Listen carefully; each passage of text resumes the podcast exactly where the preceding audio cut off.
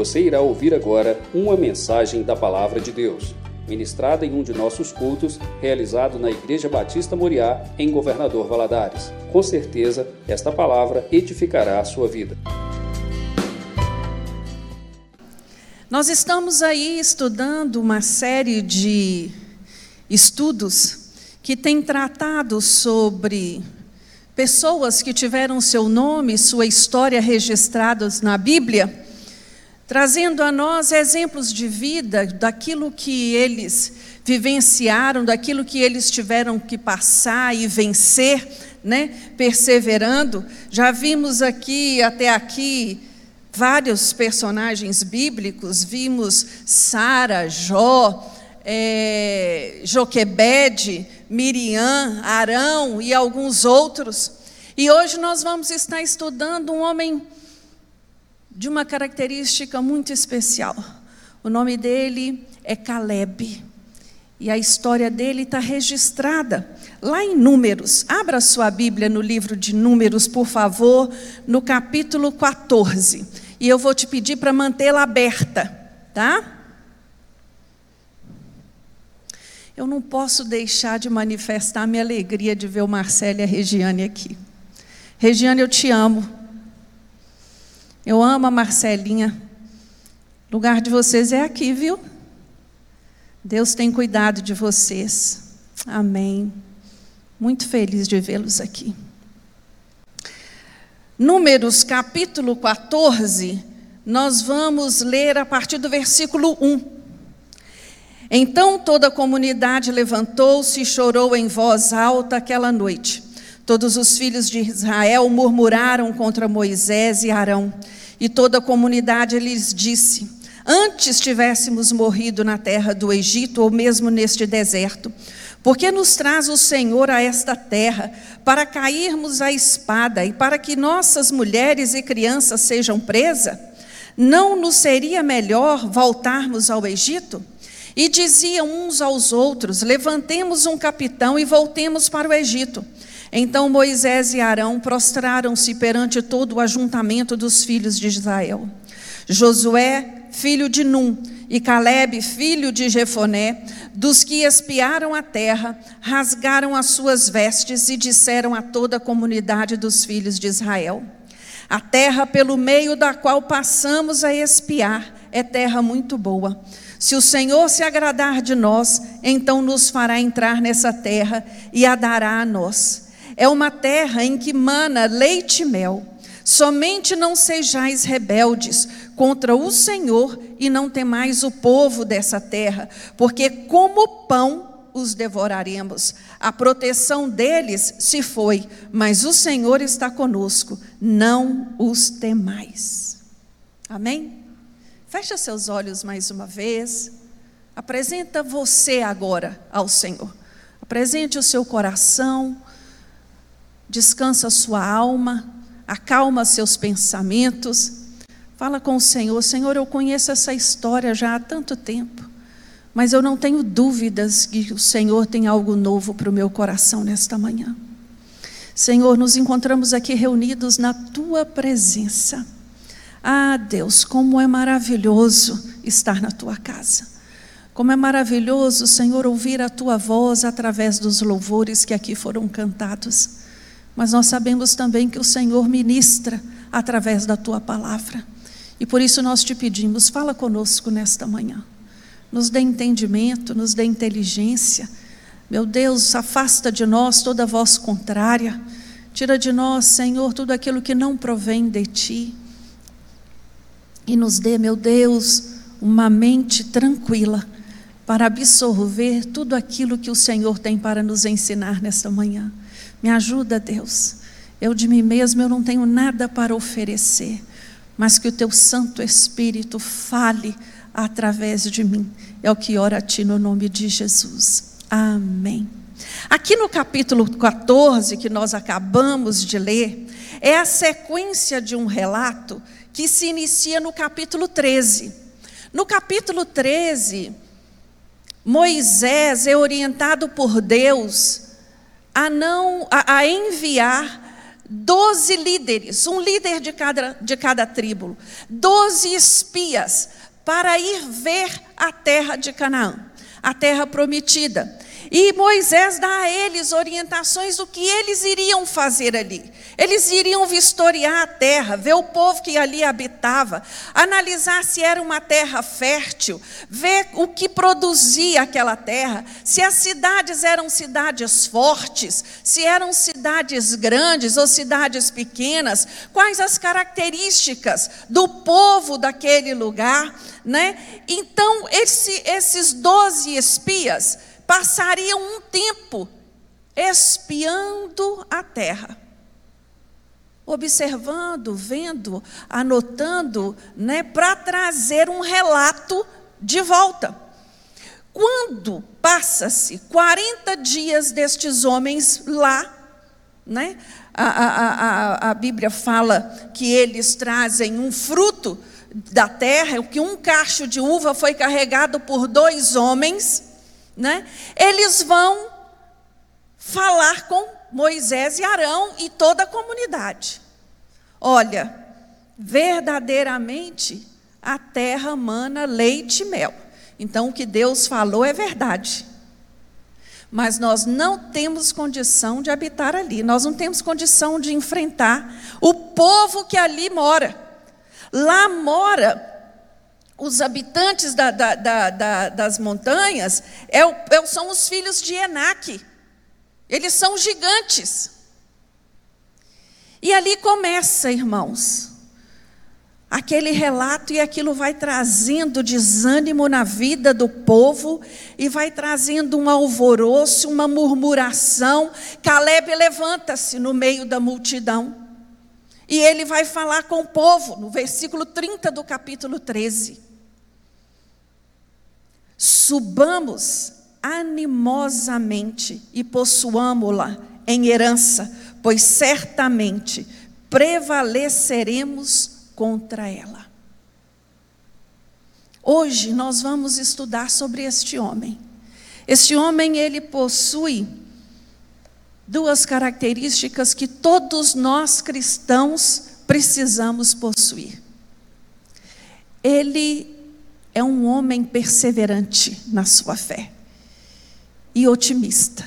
E nós vamos ver isso no, no decorrer da lição a respeito da vida dele. Mas primeiro eu gostaria de dizer quem é Caleb. A Bíblia diz que Caleb era filho de Jefoné. Ele pertencia à tribo de Judá. Ele era um dos líderes da tribo de Judá. Por isso ele fez parte deste grupo que foi espiar a terra. Ele foi enviado né, com esses doze espias. E o significado de Caleb no hebraico é, é, é como se fosse cão. Não de uma maneira pejorativa, não. Este nome era um nome que traduzia a característica de Caleb como um homem fiel. Caleb era fiel a Deus. Caleb foi fiel aos seus líderes. Primeiro Moisés, depois Josué. Caleb era um homem que era devotado, leal. Essa era a característica de Caleb. E Caleb, ele, ele pela, de, pela sua lealdade a Deus, pela sua devoção a Deus, ele tinha plena convicção de que Deus era com eles. Se Deus havia prometido a terra, a terra seria deles, independente do que estava ali. Mas o discurso de dez homens vieram transtornar toda a situação. Veio complicar toda aquela situação.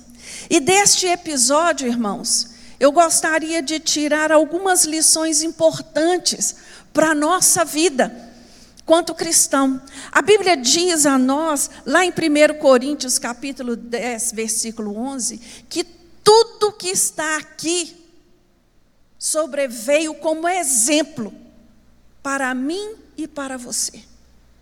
Lá em Romanos 15, 4 vai dizer que tudo que foi escrito outrora foi escrito para o nosso ensino. Então, a vida destes homens registradas aqui não é só um relato histórico, isso está aqui para ensinar a mim e a você como proceder, como sermos cristãos melhores na nossa caminhada. E eu gosto muito da Bíblia porque a Bíblia ela se difere dos autores biográficos. Porque quando você vai ler um livro de biografia, o autor de uma biografia, ele se preocupa em quê? Em enfatizar as qualidades de quem ele está escrevendo, não é? Todo livro de biografia que você lê vai ver isso, vai falar dos feitos, né, das vitórias, de como ele foi bom naquilo qual ele está sendo descrito. Mas a Bíblia não. A Bíblia apresenta os feitos e apresenta os defeitos também. Né? Ela apresenta as vitórias e ela mostra também as derrotas. Por isso é tão importante nós estarmos atentos à vida destes homens e aprender do que eles têm para nos ensinar. E hoje, é, é, eu queria chamar a sua atenção né, sobre estas lições, desde que nós, quanto cristãos, nós temos muitos projetos pessoais na nossa vida, não temos? Um dos, um dos nossos projetos é qual? Ter um caráter que agrade a Deus. Nós projetamos ter uma vida financeira equilibrada, estável. Nós projetamos ter uma estabilidade emocional, ter uma família harmônica, ter saúde física. Isso faz parte dos seus projetos, meus irmãos? Faz, de todos nós. Mas eu te pergunto, isso é coisa fácil? Isso vem de mão beijada? Não. Isso você tem que lutar todos os dias para conquistar esses desafios na sua vida. Sabe por quê? Porque nós lutamos contra três inimigos ferrenhos. A cultura do mundo, que é contrária a tudo que diz respeito à família na Bíblia. Nós lutamos contra a nossa carne. E nós lutamos contra o inimigo da nossa alma que quer nos, nos derrotar a todo instante.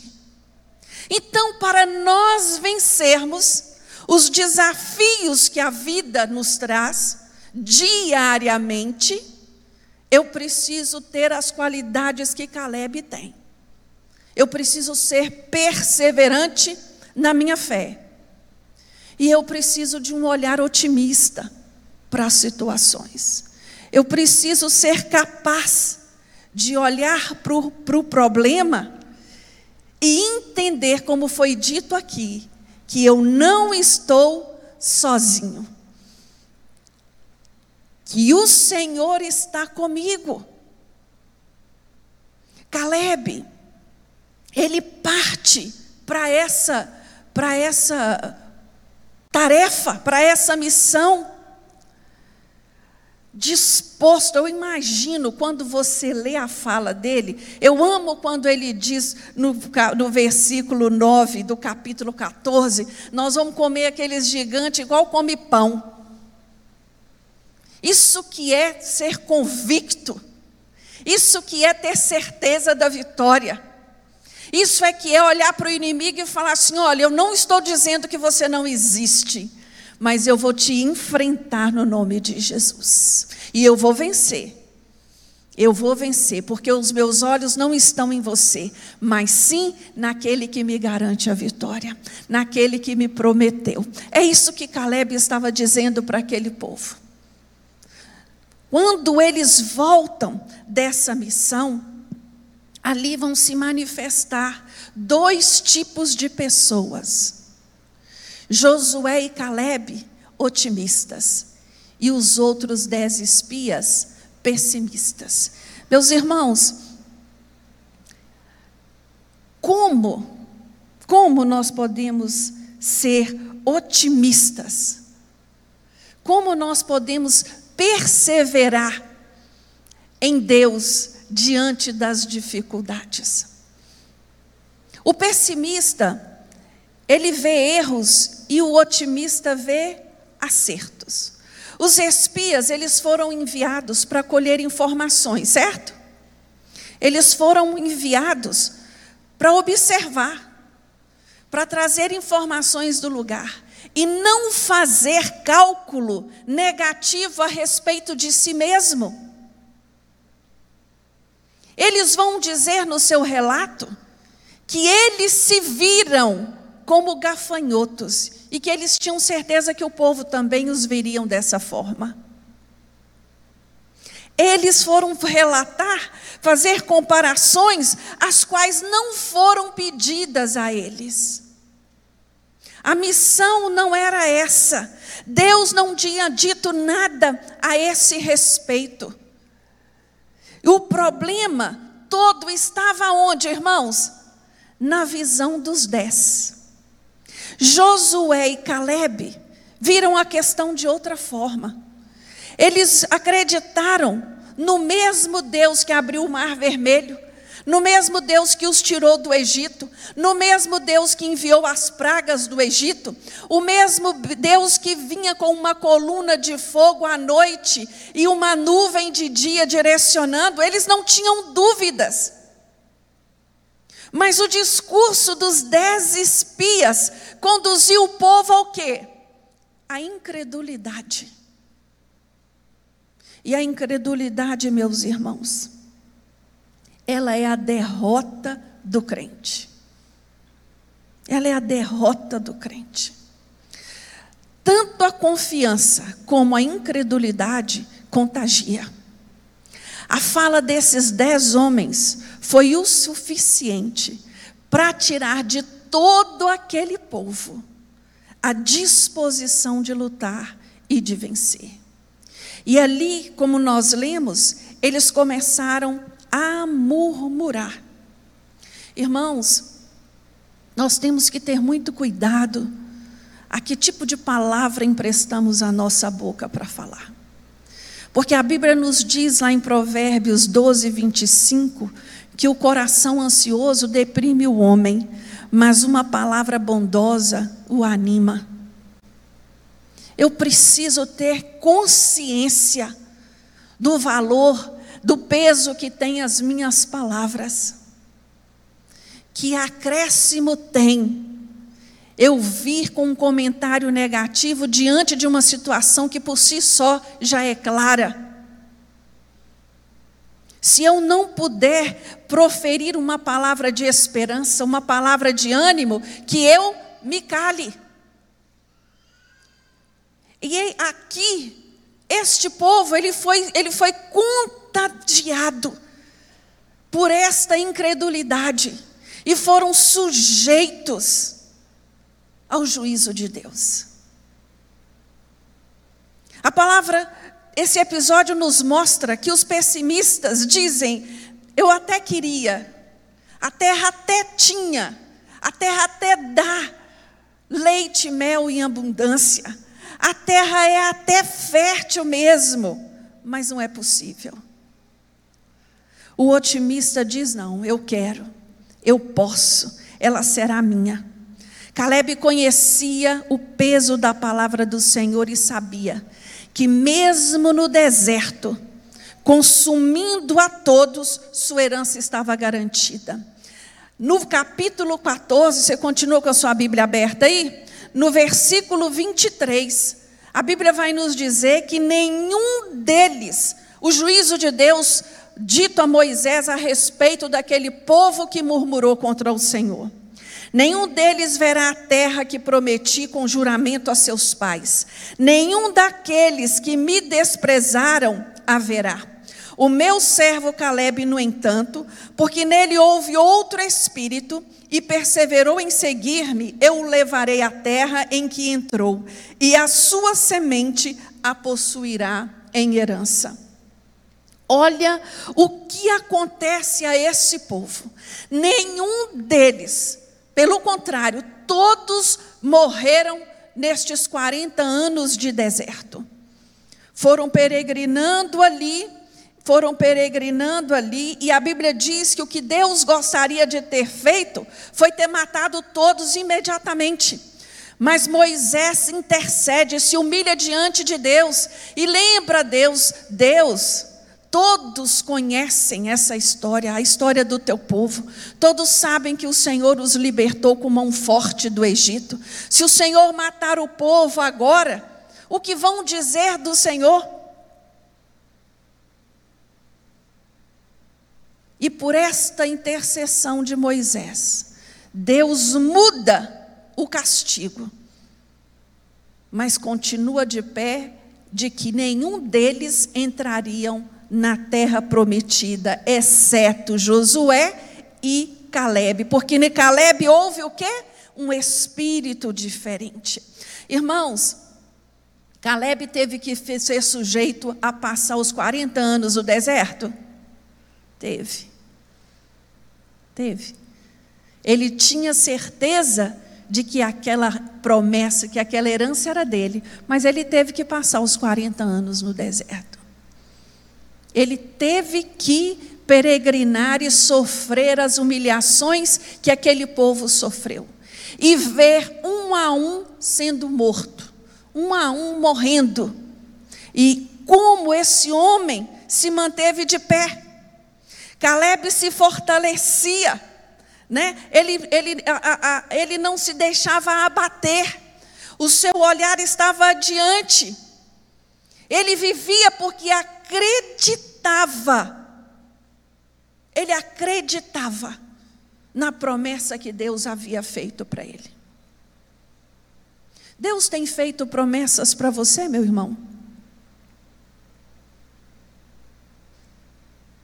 Quantas promessas o Senhor tem feito e você já desistiu?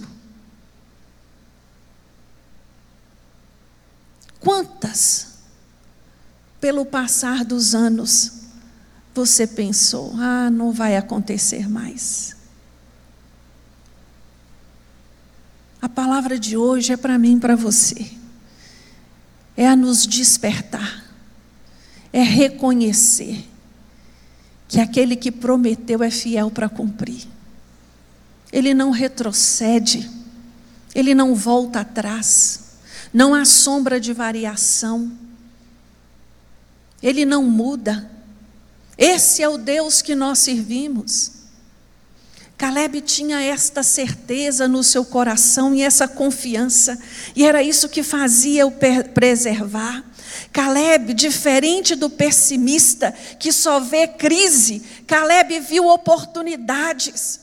Ele fala: se nós confiarmos no Senhor, Ele vai nos capacitar a enfrentar esta situação e nos dar a vitória. Caleb, ele procurou olhar as coisas na perspectiva de Deus. Nós, irmãos, somos alertados pela Bíblia a todo tempo a buscarmos a ótica de Deus para as situações. Tudo tem um propósito.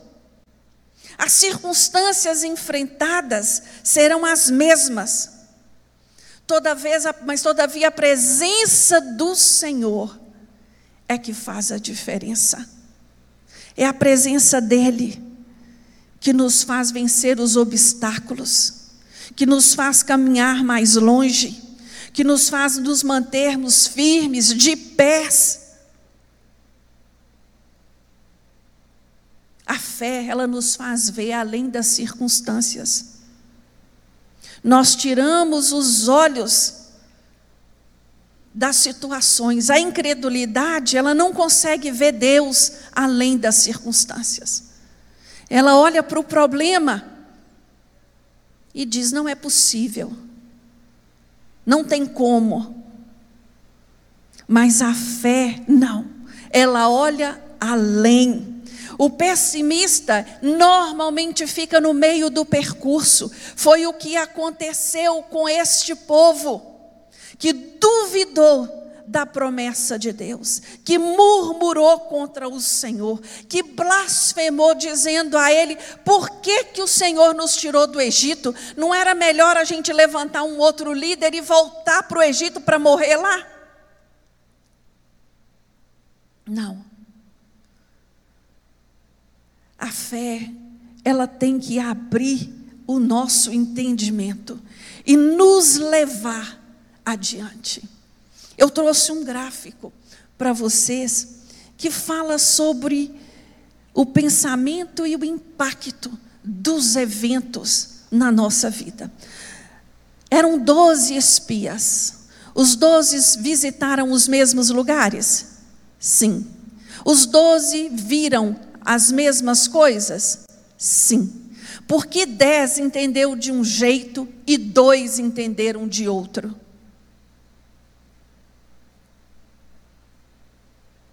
O pensamento, a maneira como ele imprimiu aquilo que ele viu, é que foi a sua derrota. A diferença está nisso dois olhando a mesma coisa, tirando conclusões opostas. O que eu concluo é que não é o evento que isso gera impacto na minha vida e na sua vida, mas sim a conclusão que eu tiro do evento. A maneira como eu, o, significado que eu atribuo ao evento. Passamos por lutas, irmãos? Passamos. Passamos por enfermidades, passamos por problemas no relacionamento, passamos por problemas financeiros, passamos por insegurança, passamos por instabilidades emocionais, passamos. Mas o que isso provoca em mim é que é a diferença. Sou capaz de compreender que estes eventos têm um propósito positivo na minha vida? Sou capaz de aprender com estes eventos? Proclamamos tanto Romanos 8, 28, todas as coisas contribuem para o bem daqueles que amam a Deus. Não é isso? Todas as coisas contribuem para o bem daquele que amam a Deus, inclusive as coisas ruins também, inclusive as dificuldades também, inclusive as lutas também, os livramentos que Deus nos dá. Deus espera de mim e de você um crescimento, um amadurecimento a mente otimista, eu não estou aqui para falar de pensamento positivo, não estou falando aqui de corrente, de lei de atração, não é nada disso. A Bíblia trata com muita clareza o que é um pensamento positivo. Mateus 6, 22 vai dizer que se os seus olhos estiverem saudáveis, outra tradução vai dizer se os seus olhos forem bons, todo o seu corpo será cheio de luz. O que, que quer dizer isso? Se você tiver um olho positivo para a vida, se você tiver um olhar correto para as situações da vida, se você der o significado certo para as circunstâncias da vida, sua vida será cheia de luz, porque você vai ser, você vai crescer, você vai ter maturidade espiritual, você vai entender o porquê daquilo naquele momento. Não estamos aqui para pegar, pregar um evangelho de contos de fada, não. A Bíblia é muito clara a respeito das lutas. Eu olho para esse homem e eu fico pensando nesse homem, 40 anos caminhando naquele deserto, sem murmurar, sem dizer para Deus, mas Deus, eu não pequei não. Por que, que o Senhor me expôs a essa situação? Por que, que o Senhor me colocou nesse lugar? Não. Caleb entendeu. Se Deus me prometeu, Ele vai me conservar. Não foi isso que Ele me prometeu? Que eu vou ter uma parte da minha herança naquela terra? Então eu vou continuar firme. Eu vou fazer o que me, o que me compete fazer. Eu vou olhar para frente. Eu vou continuar buscando. Eu vou continuar orando. Eu vou continuar profetizando. Deus prometeu a salvação do seu marido? Prometeu, não prometeu? Então descansa na promessa do Senhor, continue buscando a Deus, continue proclamando a verdade na sua casa, continue testemunhando do amor de Jesus. Deus te prometeu a libertação do seu filho, continue buscando. Eu não consigo ver nada, você não precisa ver. Você precisa crer. Você precisa crer. Crer que Deus vai fazer muito mais daquilo que você está pedindo ou pensando. Essa é a lição que Caleb nos ensina. Ter um olhar saudável, ter um olhar bom, ter um olhar correto para situações da vida. Eu fui outro dia num velório de uma pessoa muito idosa. E a filha chorava compulsivamente. Meu Deus, o que vai ser da minha vida? Ela falava. E aí eu fiquei pensando, meu Deus, aquela senhora merecia descanso. Ela estava na glória com o Pai. É muito egoísmo querer que uma pessoa tão idosa continuasse ali. Mas por que não soube interpretar aquela situação e aquele momento? O valor de significado que foi dado ali foi só para perda. Não foi capaz de olhar toda a história vivida, todas as dezenas de anos compartilhado. Não estou dizendo aqui que não chore, que você não sofra a perda, eu estou dizendo a maneira como eu atribuo significado na minha vida. Meus irmãos, a nossa vida neste lugar ela é muito passageira. A Bíblia diz que é como uma neblina, que vem um sopro e ela se foi. Não se desgaste com as coisas. Não se desgaste. Às vezes corremos tanto, corremos tanto, corremos tanto, e de repente, nem um tchutchu. E aí?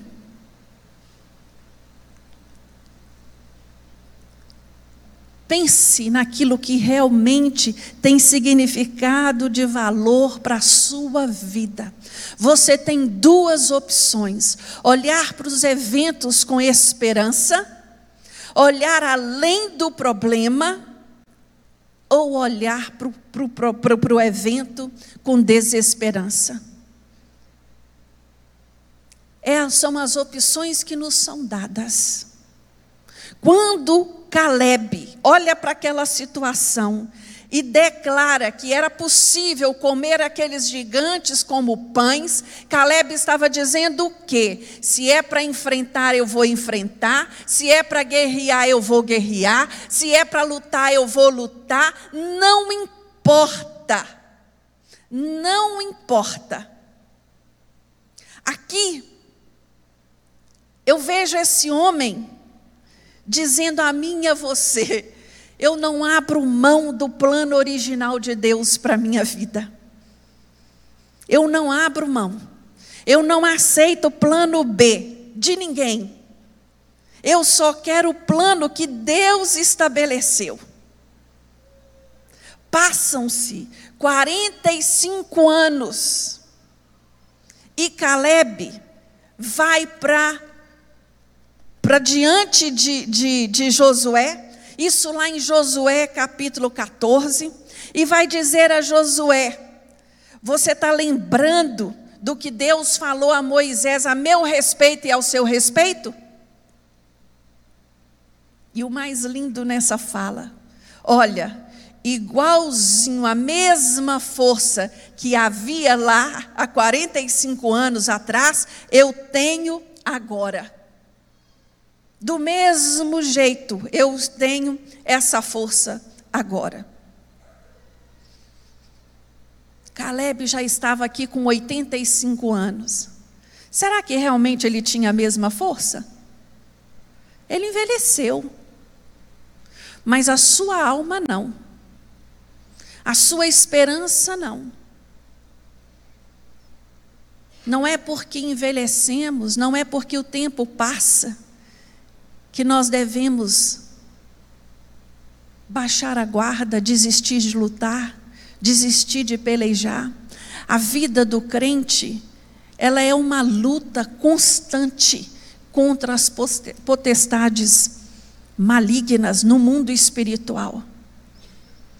Não importa a idade que você tenha, você é chamado a quê? A guerrear. Todas as vezes que um soldado para de lutar no campo de batalha, o que, que acontece com ele? Ele é morto, ele é rendido. Não tem outro caminho. O caminho é continuar lutando Caleb, ele tinha convicção de quem prometeu estava dirigindo a sua vida. E aqui ele vai pedir logo o Monte Hebron. Aonde quem morava no Monte Hebron? Os filhos de Enaque, os gigantes. Passaram-se 45 anos. Os gigantes foram embora? Não. Quem teve que enfrentar os gigantes? Caleb. Caleb, para tomar posse daquela terra, ele teve que voltar ali e enfrentar. Ah, meu irmão, minha irmã, você está entendendo o que Deus está falando com você? Não adianta fugir. Não adianta escabelar. Não adianta bater o pé, eu não quero, eu não quero, eu não quero. Não. Quanto mais tempo adiar para enfrentar o gigante, mais cansado você pode se encontrar lá na frente. O negócio é enfrentar agora. O negócio é fazer igual Daniel, ainda novinho, não tutibiou, não pensou duas vezes em encarar aquele gigante da vida dele. Hoje, irmãos, nós possuímos gigantes que nos afrontam? Possuímos. Todos os dias, a todo tempo. Mas quem garantiu vitória a Daniel, quem garantiu vitória a Caleb, é o mesmo Deus que garante vitória a mim e a você. Caleb, ele me chama a atenção, e eu pontuei isso para ficar bem claro para nós de onde vinha o seu vigor? De onde vinha? O que fazia Caleb se sentir com a mesma força? O que fazia Caleb ter a mesma, mesma motivação, a mesma disposição? Quando nós vamos analisando o capítulo de Josué, no capítulo 14, nós vamos vendo que ele foi atento ao que Deus disse. Ele demonstrou firmeza de caráter, ele não se deixou levar pela multidão. Todo mundo dizia que não era possível, mas ele viu e ele sabia que Deus havia prometido e que Deus podia cumprir. Ele sabia dos benefícios de ser perseverante no Senhor. Ele tinha confiança da herança que iria receber. Ele não tinha dúvidas. O irmão só recebe vitória quem persevera. Quem para no caminho não vê a vitória. Põe isso na sua cabeça. Ele demonstrou a capacidade de perseverar-se física e espiritualmente. Ele cuidou da sua saúde física. Ele pensou: seja o tempo que for para eu ter que passar aqui, eu vou me cuidar, é minha responsabilidade. Ele teve total convicção da presença de Deus. Ele, como um perseverante, teve sua recompensa. A base de suas ações foram as palavras, a promessa de Deus. Deus surpreendeu é, é, é, é Caleb mantendo ali, porque Deus viu nele um espírito diferente dos outros. Então, isso era uma questão da mente de Caleb. O que aprendemos com Caleb? Caleb, primeira coisa que olhando para a vida desse homem, para o exemplo da vida desse homem, eu aprendo que ele não deixou o tempo apagar a promessa de Deus em sua vida. Isso, irmãos, é primordial para a nossa caminhada cristã. Ele e nós sabemos que o tempo ele é instrumento de Deus para nos moldar, para nos aperfeiçoar, não sabemos? Mas sabemos também que o tempo, se nós não buscarmos maturidade no Senhor, ele pode ser também um enfraquecedor. Aquele que não aprende as lições da vida, geradas pelo tempo, nunca vai ser capaz de influenciar ninguém. Porque o seu olhar vai estar sempre para onde? Para a perda. O tempo não produziu em Caleb amnésia. O, que, o tempo não produziu em Caleb esquecimento, pelo contrário. O tempo amadureceu a promessa no seu coração. E eu acredito que aquele homem, durante esses 45 anos, ele dizia a si mesmo: Deus prometeu, Deus vai cumprir. Eu creio, eu vou tomar posse da minha porção na terra prometida. Caleb nos ensina que o tempo, ele não deixou o tempo envelhecer seu espírito. Ele diz: Ainda hoje estou tão forte como no dia em que Moisés me enviou. Qual era a minha força então? Tal é agora a minha força, tanto para guerrear, como para sair e para entrar. Quando Caleb reivindica a sua porção, ele tinha 85 anos de idade. Irmãos, um guerreiro não deixa de ser guerreiro porque envelheceu, não. Não é, irmão Neilton? Não é, irmão Wilson? Não importa quantos anos nós tenhamos, nós fomos chamados para lutar. A Bíblia fala, lá no Salmo 92, um versículo lindo ela vai dizer assim: olha, o justo florescerá como a palmeira, e na velhice ainda darão frutos, serão viçosos e florescentes os seus frutos.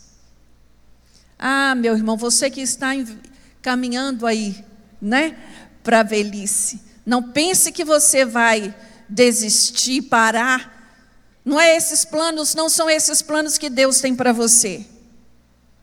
Minha mãe, quando fala comigo assim, ai, já que eu estou muito cansada. Eu falo, mãe, não fala assim não, senão Jesus vai te levar mais rápido, porque lugar de descanso é no céu, não é aqui. Aqui a gente ora, ora, a gente luta, a gente guerreia, aqui a gente peleja. E a gente ora pelos filhos e ora pelos netos e vai orando por todos que vão agregando a família e vai orando e vai buscando. Deus te aposentou, então é hora mesmo de se envolver na obra. Você viu quantas reuniões de oração essa igreja tem? Qual delas você faz parte? Não pare de guerrear. Não pare. Idade não é empecilho. Eu aprendo com esse homem, olhando para Caleb, me vem à mente quantos jovens que começaram muito bem, mas no meio da caminhada pararam, desanimaram. comprometeram a sua caminhada com a dúvida, com o desânimo, envelheceram a alma. Cuidado, cuidado, pede ao Senhor: Senhor, me dá o mesmo vigor, me dá a mesma disposição, me dá o mesmo ânimo. Existem dias, desculpa, existem dias que nós nos abatemos mesmo. Mas como nós cantamos aqui, a alegria do Senhor é a nossa força.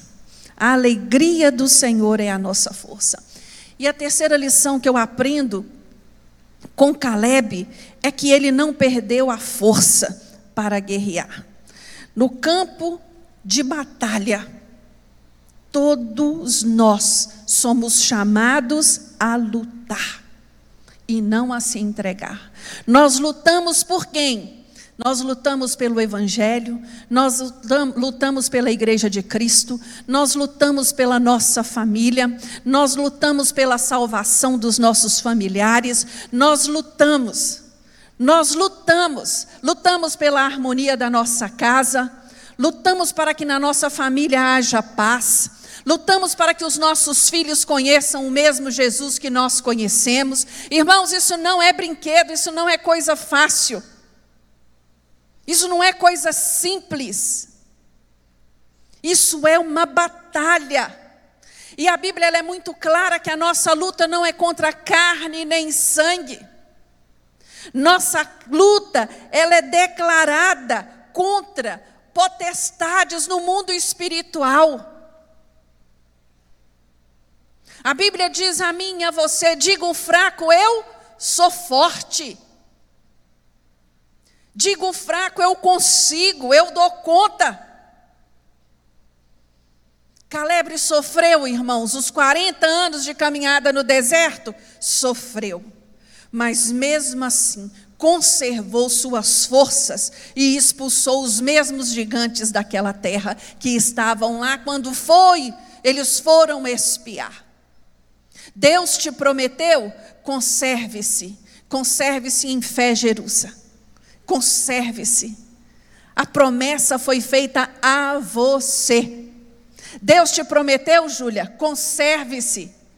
A promessa foi feita a você. Não importa quantos anos, enfrente os gigantes, enfrente os obstáculos. A pergunta que esse estudo faz a mim e a você nessa manhã Será que temos sido como Caleb? Será que temos perseverado nas promessas do Senhor ou temos desistido? Como temos nos colocado diante das lutas, diante dos gigantes? Olhamos, meus irmãos, para os dias de hoje e vemos tantas famílias rompidas, porque não deram conta de enfrentar os gigantes. Vemos tantos jovens frustrados, porque não deram conta de enfrentar as frustrações. Muitos com a alma adoecida, muitos buscando resposta aonde só há escravidão. Ah, irmãos, é tempo de enfrentar, é tempo de perseverar na nossa fé, é tempo de avançar em direção ao milagre, é tempo de nossas atitudes refletirem as nossas palavras de bênção e as nossas palavras de, pé, de fé. Amém? Enquanto vocês se dirigem ao palco, ao, ao púlpito, os, jovens, Antes? Ah, então tá. Então vamos ficar de pé. Vamos orar por esta palavra. Eu gostaria que você nessa manhã apresentasse o gigante que tem te afrontado, seja na área da sua saúde, seja na área das suas emoções, seja na sua falta de fé, seja na área das suas necessidades, sejam elas físicas, financeiras. Eu não sei qual o gigante que tem te afligido nesta manhã, mas hoje é dia de vencê-lo. Vencê-lo olhando para Jesus, o autor e consumador da nossa fé. É Ele que nos garante a vitória. A palavra dele nos diz que nós somos mais do que vencedores e que sem Ele nós não somos capazes de fazer nada. Então agora é hora de você apresentar esse gigante da sua vida, quem é o Deus que você serve. E começa a falar com o Senhor: Senhor, eu entrego nas tuas mãos essa luta. O Senhor me prometeu e os meus olhos estão postados é na tua promessa. Senhor, meu Deus, muito obrigado. Obrigado, Senhor, pelo tempo que passamos aqui estudando a tua palavra. Nós sabemos que ela nunca volta vazia e o nosso coração é grato, Senhor, pela tua ministração em nós. Meu Deus, essa palavra falou tanto ao meu coração. E eu espero que tenha falado também ao coração dos meus irmãos que estão aqui no templo e aqueles que estão nos assistindo. Ah, Deus, renova o ânimo na vida dos teus filhos. Dê a eles, meu Deus, olhos sarados para enfrentar os eventos da vida. Dê a eles, meu Deus, condições de valorizar os eventos da maneira certa, lidar com os problemas da maneira certa, lidar com o tempo de espera com fé, sabendo que aquele que prometeu é fiel para cumprir. Ah, Deus, abençoa os teus filhos, é o que oramos a Ti, no nome de Jesus, e agradecemos pela vitória. Amém. Deus abençoe você.